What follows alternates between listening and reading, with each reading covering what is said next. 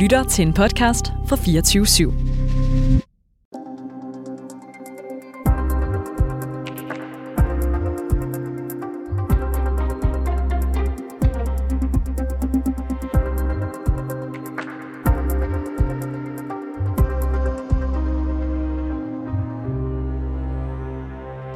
Flere end otte ud af ti danskere med minoritetsbaggrund har oplevet diskrimination inden for det seneste år. Det gælder alt fra vold og trusler til at blive afvist i døren til diskoteket til racistiske tilråb. Det viser en ny rapport fra Institut for Menneskerettigheder. Men L A-politiker og sociolog Henrik Dahl, han køber ikke tallene. For femogfirs procent af dem, der, har, der er blevet spurgt i undersøgelsen, har nemlig ikke svaret på spørgeskemaundersøgelsen. Så kan man overhovedet bruge rapporten til noget?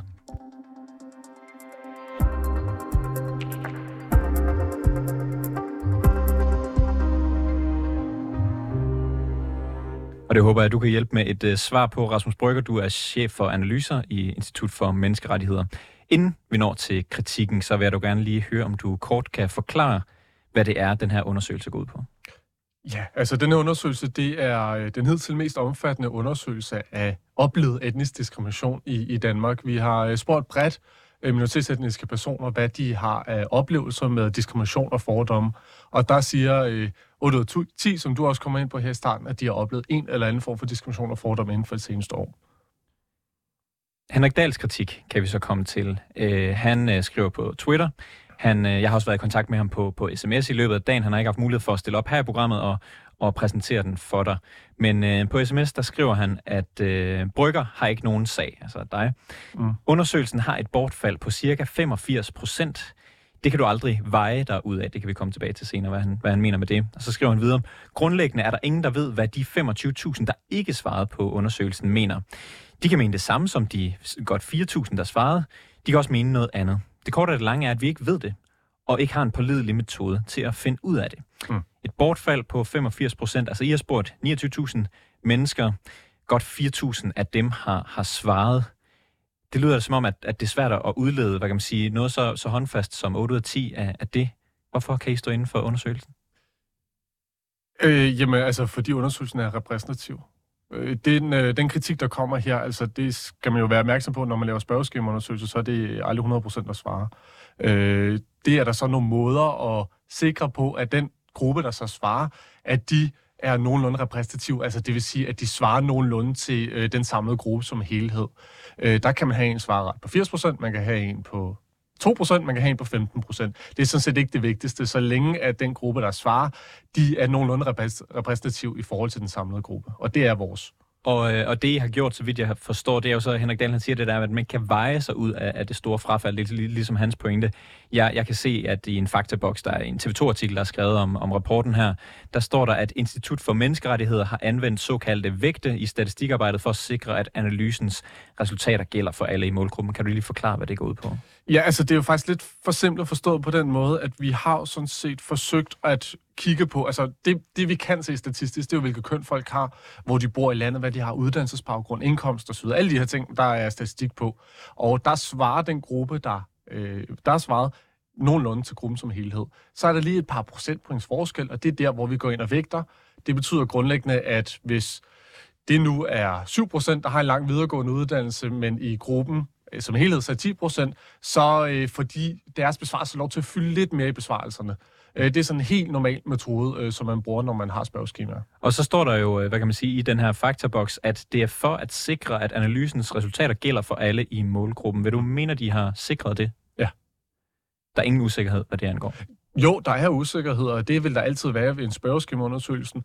Men øh, denne usikkerhed, som vi har, det, øh, det er ikke særligt, bare fordi, at øh, vi har femten procent svarrette. Det er sådan set helt forventet, at vi havde en lav svarrette. Jeg kan, jeg kan nævne, at øh, da vi øh, skulle lave det her design, så fik vi at vide, at vi nok kunne forvente mellem fem og ti procent, der svarede. Og vi har også designet øh, hele, hele den her undersøgelse, efter at der var meget få, der, der svarede. Så der er selvfølgelig nogle opmærksomhedspunkter, det er der både i vores survey, som der er i andre. Øh, og når der er få, der svarer, så skal man jo være helt sikker på, okay, er der nogle skævheder der? Men når det så er sagt, så, så mener vi, at vores undersøgelse er repræsentativ, og det, øh, det, det stemmer data også overens med. Og, og Henrik Dahls pointe, det er jo, at der er blevet spurgt så mange mennesker, så man ikke kan vide, hvad de øh, mener, nu hvor de ikke har, har svaret. Og hvad kan man sige, hvis man skal følge det argument, så er det jo, om der er en risiko for, at de personer, som vælger at svare på jeres undersøgelse, om der ikke er en risiko for, at det også er dem, der har oplevet diskrimination. Jo, men der kan også være en modsatte tendens, og netop, at hvis man er særlig udsat, så kan man ikke overskue og svare. Altså, øh, jeg vil sige to, to grunde til, at vi ikke er så bekymrede. For det første, så har vi kigget på dem, der har besvaret sådan noget af, af spørgeskemaet, og så set, okay, hvordan ligger de i forhold til andre grupper? Der kan vi faktisk se, at dem, der falder fra, det er nogen, der i højere grad siger, at de har oplevet noget. Så det peger jo lidt i en anden retning. Så har vi prøvet at sammenligne med andre undersøgelser. For eksempel så laver Udlændinge- og Integrationsministeriet hvert år det, der hedder medborgerskabsundersøgelsen. Øh, der har vi kunnet se, at, øh, at besvarelserne stemmer meget fint overens med vores, og der har de øh, mellem tredive og fyrre procent, der, der svarer. Så der er altså ikke noget, der indikerer, at, at vores undersøgelse øh, skiller sig ud. Men, men der er vel stadigvæk, selv i den undersøgelse, du, du henviser til, er der vel ret, ret stort frafald, altså mellem halvfjerds og, eller tres og halvfjerds procent.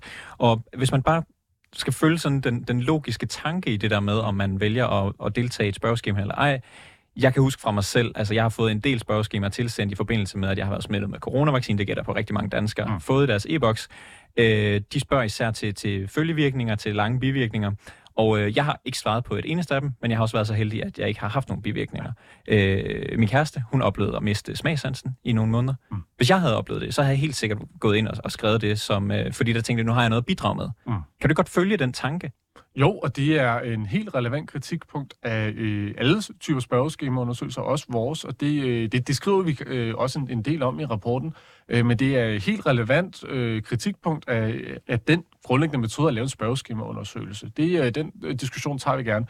Når vi så siger, at øh, problemerne med racisme er omfattende, så er det jo bare for at sige, at den undersøgelse står ikke alene. Den står, det er heller ikke kun spørgeskemaundersøgelser, der står alene. Der er lavet eksperimenter, hvor man har sendt øh, spørgeskemaer ud. Vi har kigget i registerdata i forhold til, hvordan politiet arbejder.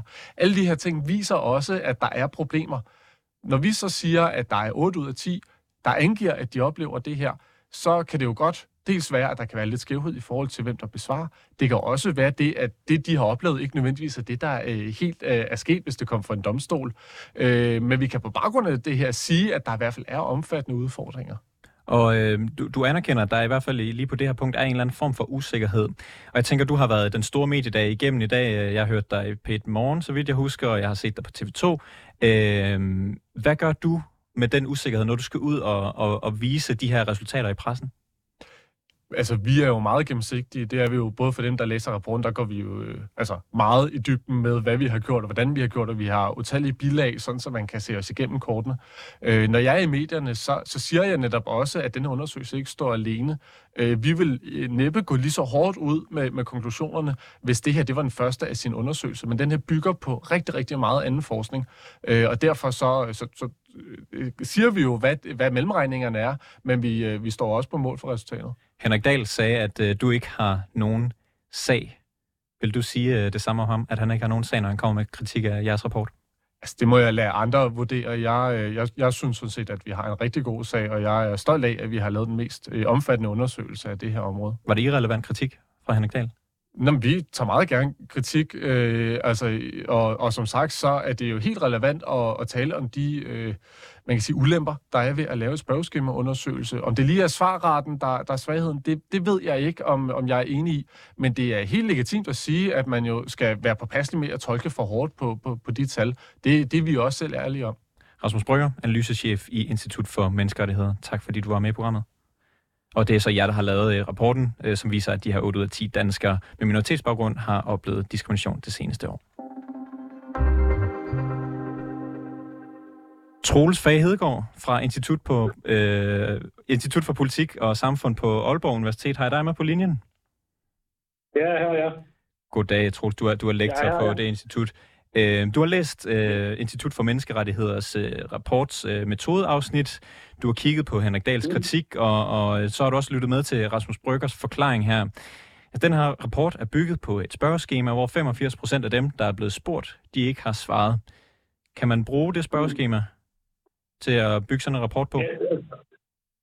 Øh, øh, det synes jeg. Nu har jeg læst det igennem, og jeg, jeg synes, min umiddelbare bedømmelse er, at det ligner, ligner godt håndværk. Altså, men det sværeste er ikke, øh, ikke så meget det der med svarprocenter, men det er at, at få, øh, få adgang, altså de har været ude og købe deres stikprøve hos Danmarks Statistik, så de ligesom har fået fat på de rigtige, så det er ikke nogen, der har, har selvdefineret sig ind i de her grupper, og så er det sendt ud på e-boks, så de ligesom har fået kontakt til målgruppen.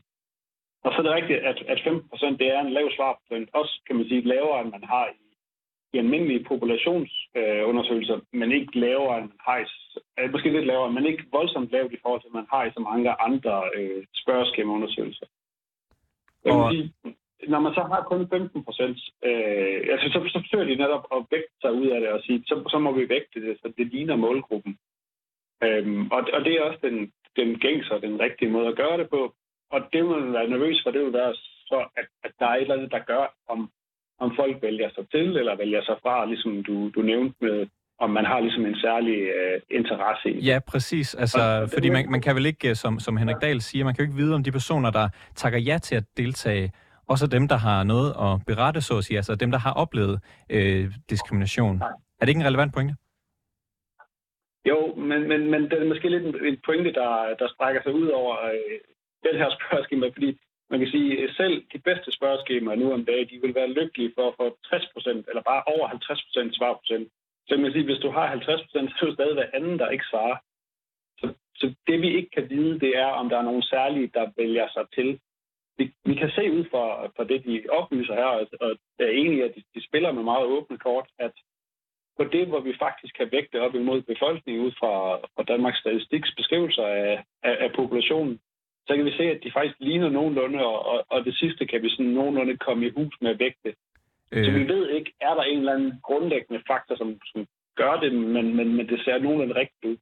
femten procents svarrate, er det generelt lavt for, hvad kan man sige, spørgeskemaundersøgelser, der bliver, der bliver brugt til, til forskning, rapporter og den slags?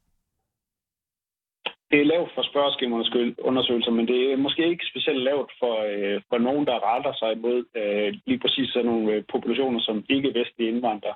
Hvad kan det være? Øhm, og det Jamen, det, man kan sige, at mange af dem øh, hvad hedder det, kommer enten udefra, eller øh, hvad hedder det, op, opvokset i Danmark, at, har på en eller anden måde dårlige erfaringer med øh, hvad hedder det, dårligere erfaringer med myndigheder, så sender en ting ud på e-boks, og så er den ene eller anden årsag, hvor de ikke svarede. Og så kan man sige, at der er også bare nogle, vi ved sådan, også for den generelle befolkning, at der er nogle faktorer, der folk gør, at folk ikke får svaret på vores spørgeskema, og det er... Øh, Altså, vi har en, en klar overrepræsentation af dem med de lange uddannelser, og vi ved, at indvandrergruppen er der mindre lange uddannelser i, i den generelle befolkning, for eksempel. Vi ved, at mænd har en tendens til at svare mindre. Vi ved, at folk med en øh, lang ud, bedre, høj indkomst har tendens til at svare mere og sådan noget. Så der er ligesom nogle, nogle faktorer, der, der løber sammen til det og, og svare på det. Og hvis, øh, hvis, øhm, hvis, lytterne, de skal, oh, undskyld, hvis lytterne de skal gå lidt øh, klogere herfra, vide lidt mere om, hvordan man laver den her slags, øh, den her slags spørgeskemaundersøgelser, noget du jo øh, underviser i på Aalborg Universitet, øh, kan man så sige mm. noget om, hvad der er et acceptabelt frafald, når man laver den slags? Og er der en eller anden bundgrænse, som gør, at så kan man faktisk slet ikke bruge det? Nej, altså det, det vil jeg ikke. Jeg synes, jeg synes, det er meget mere vigtigt, hvad det er for et apparat, man har bygget op omkring. Det er også derfor, jeg er glad for, at, at de spiller med åbne kort og, og fortæller mig, og, hvor skævt det er, og, og på, hvilket, øh, på hvilke steder det er skævt. Altså, så selvfølgelig, man vil gerne have så mange ind som muligt, fordi så er man, så er man mere og mere sikker på, at det ligner den, øh, hvad hedder det, den population, altså den, øh, den befolkningsgruppe, man gerne vil beskrive. Men der er ikke sådan et nedre tal, som at sige, øh, hvis vi rammer fem procent eller ti procent, eller sådan noget, så er det helt ubrugeligt. Mm. Og, og det er netop, jo, jo mere en ikke generel befolkning, du leder efter, jo mere må vi så leve med, at, at vi rammer, øh, rammer nogle lavere svarprocenter. Øh, og ja. Jo mere bliver det vigtigt, at det bliver lavet de her øh, andre øvelser. Jeg, jeg har været i kontakt med, med Henrik Dahl, der jo bringer den her øh, kritik af, af, af det store øh, frafaldsprocent, altså på, på femogfirs procent i, i det her tilfælde. Øh, jeg spurgte ham, hvad han ville accept, hvornår han ville acceptere undersøgelsen, hvad der var et acceptabelt frafald for ham. Og han mener, øh, mm. at der ikke er et standardsvar for det, det er lidt ligesom du siger, men så siger han også, at Henrik Dahl, da han gik på universitetet, der var tommelfingerreglen, at frafaldet maks må være på et sted mellem ti og tyve procent. Øh, har noget ændret sig på det område, siden Henrik Dahl forlod Københavns Universitet i nitten syvogfirs? Jeg vil sige, vi ville godt nok være glade, hvis firs til halvfems procent gad at svare, svare på vores spørgeskema. Altså, det, det, det, vi har det generelle problem, at, at spørgeskema er blevet billige, Og derfor så køber mange af dem, og folk bliver trætte af dem. Så, så svarprocenterne, de, de går stødt og fast nedad over tid. Så det er sådan et, det er et meget mere generelt problem. Altså, runder vi tres til halvfjerds procent på en spørgeskema, så er vi rigtig glade. Så det er ikke noget, der har noget med den her undersøgelse at gøre. Men altså, selvfølgelig så bliver problematikkerne større, jo længere du kommer ned af i svarprocenterne. Hvis nu man øh, følger Henrik Dahls øh, tommelfingerregel, vil man så nogensinde kunne lave forskning på baggrund af spørgeskemaundersøgelser?